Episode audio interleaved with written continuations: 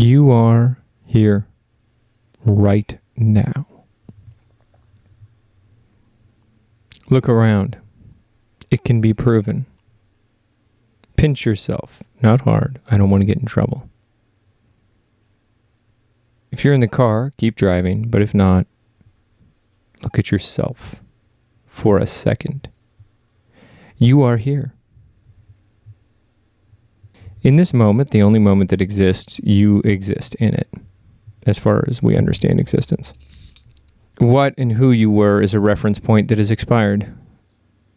Who and what you will be does not exist, never has, never will. The future is only based on your perception of the past, and your perception is often wrong. You think, therefore you are. Nonsense.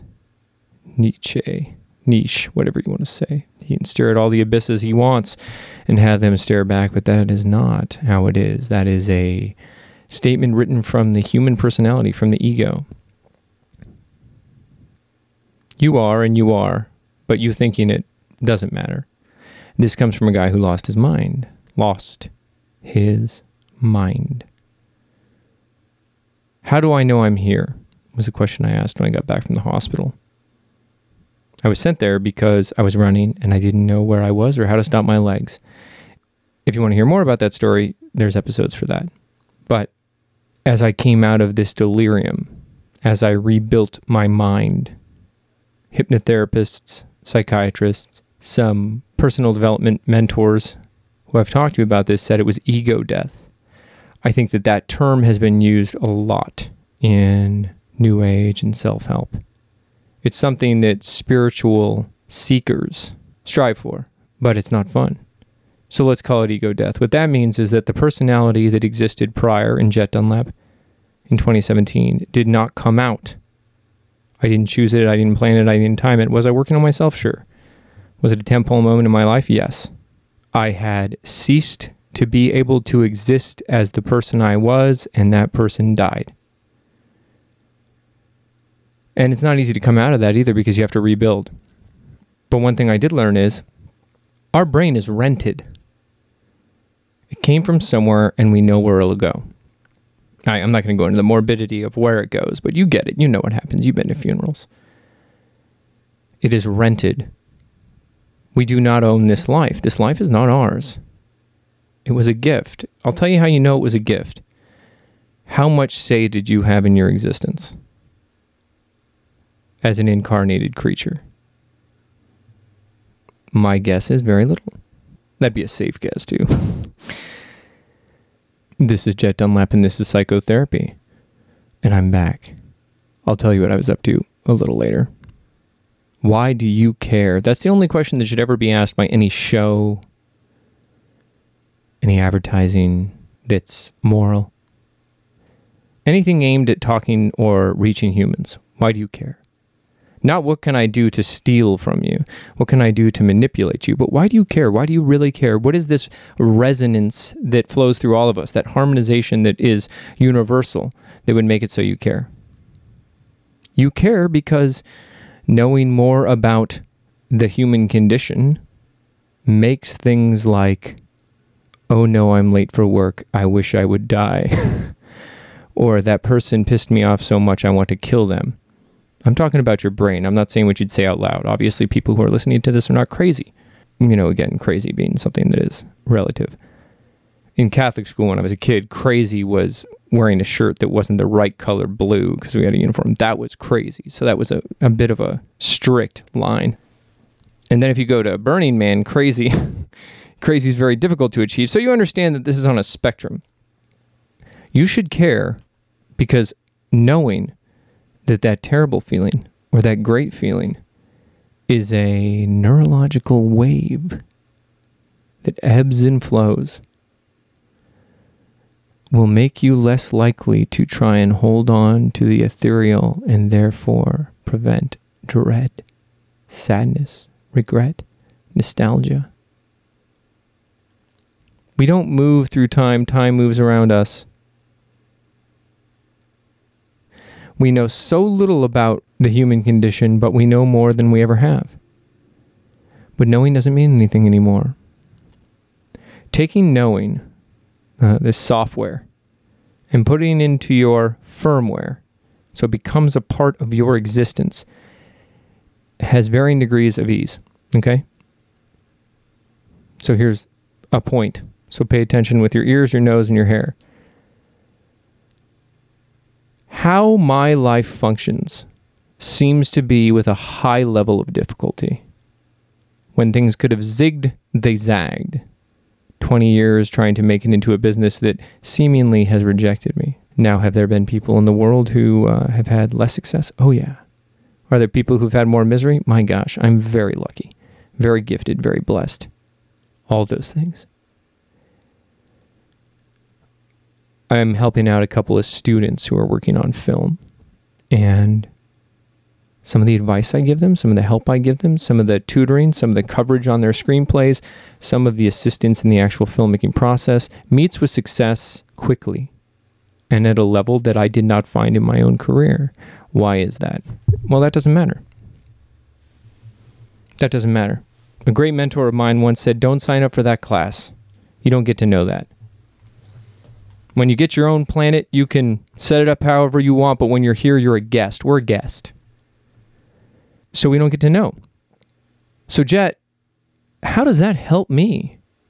I work at Spacely Sprockets and I make sprockets little Jetsons there for you. How does this help me?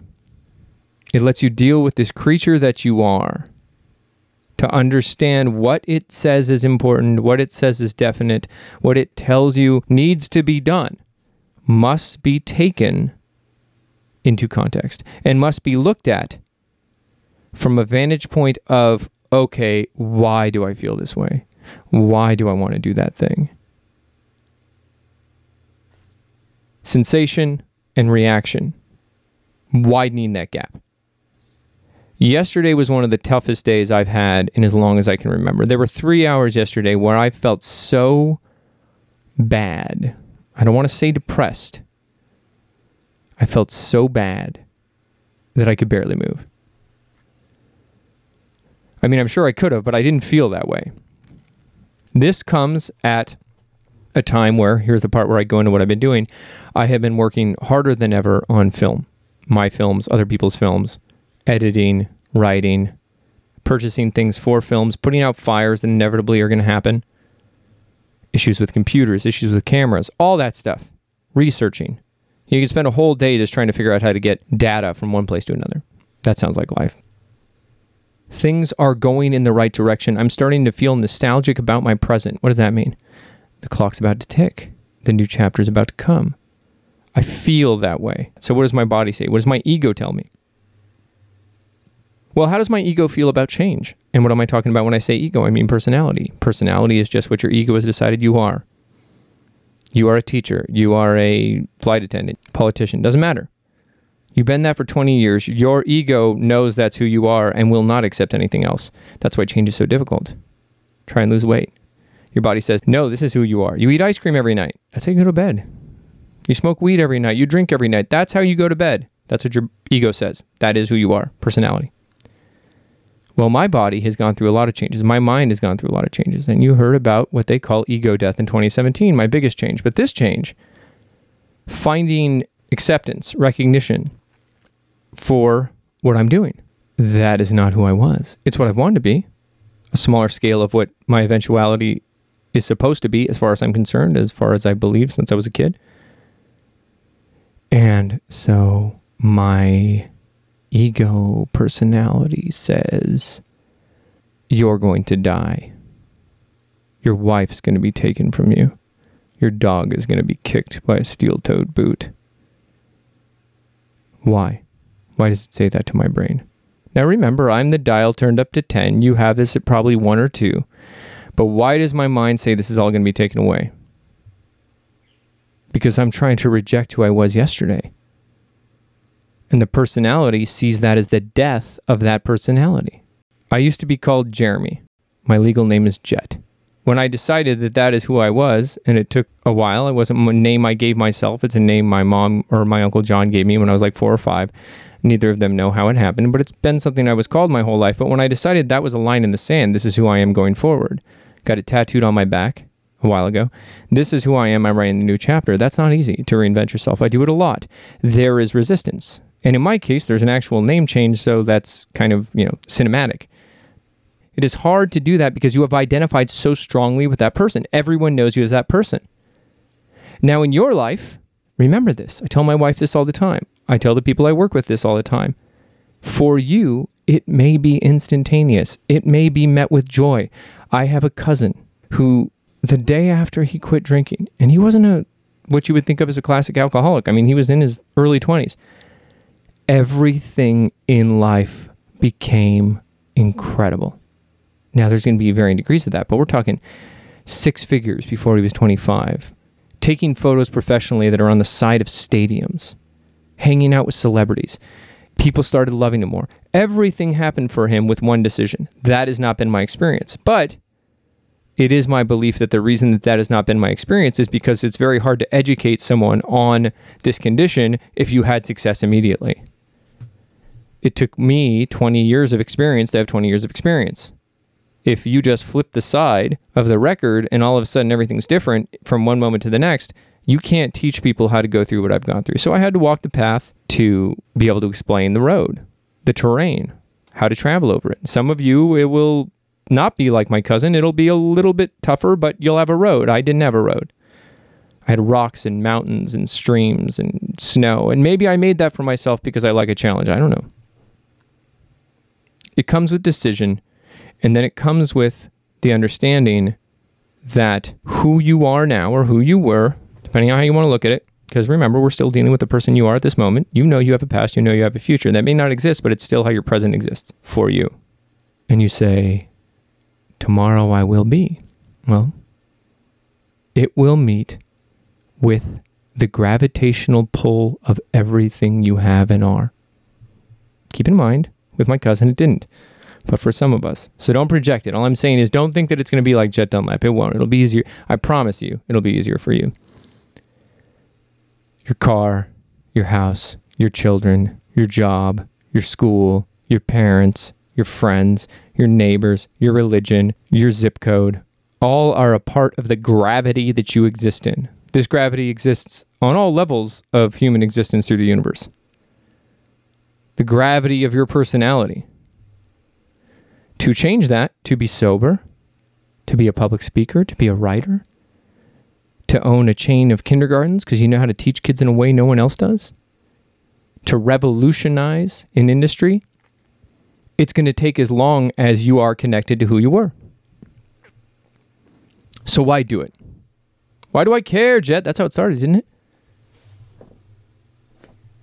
I'm going to tell you without any fluff because you have to, because that's why we're here. Nothing in the universe we exist in, or the kingdom of God, whatever you want to look at it as, is worthwhile without difficulty. Some kind of. We were brought into this world by a person who had to go through pain to create us. We come out screaming. So you have to come out screaming and bloody and all that stuff, hearing sound for the first time, seeing for the first time. Not an easy thing to be born. So you can have your first birthday with cake. So you can see Disneyland. So you can watch fireworks. So you can hear a river. So you can have your first kiss. Every good thing in life comes from something that was difficult. You want that body? You can't eat that ice cream or as much of it. You want that money? You have to give up the habits that are preventing you from that life. Now, are there other factors out there? Yes, because there's a lot of other humans on this planet that are also doing the same thing, either consciously or unconsciously, and you'll come up against them. So there's a variable factor here. But we're talking about what's within your control, which, you know, is decisions. The outcome varies. My cousin, quickly. Me, not quickly. I'm a teacher, he's not. I'm a professor of this because I, you know, decided recently I'm a professor because I teach adults. Is that my ego? Probably, yeah, but uh, it amuses me at the moment. as long as I know what it is, I'm okay. It's okay to swim with sharks if you're in a shark cage and you're with someone who knows. So I'm an ego wrangler. I don't want to make it too long here. I'm out of words. You walked with me down the psychopath. You held my hand. You looked into my eyes. Let's say they're blue. And you said, Wow, Jet. That's some stuff right there. And thank you so much. You tip your cap whether you have one or not. Thank you for listening. I will hear from you or see from you next time. Have a good night.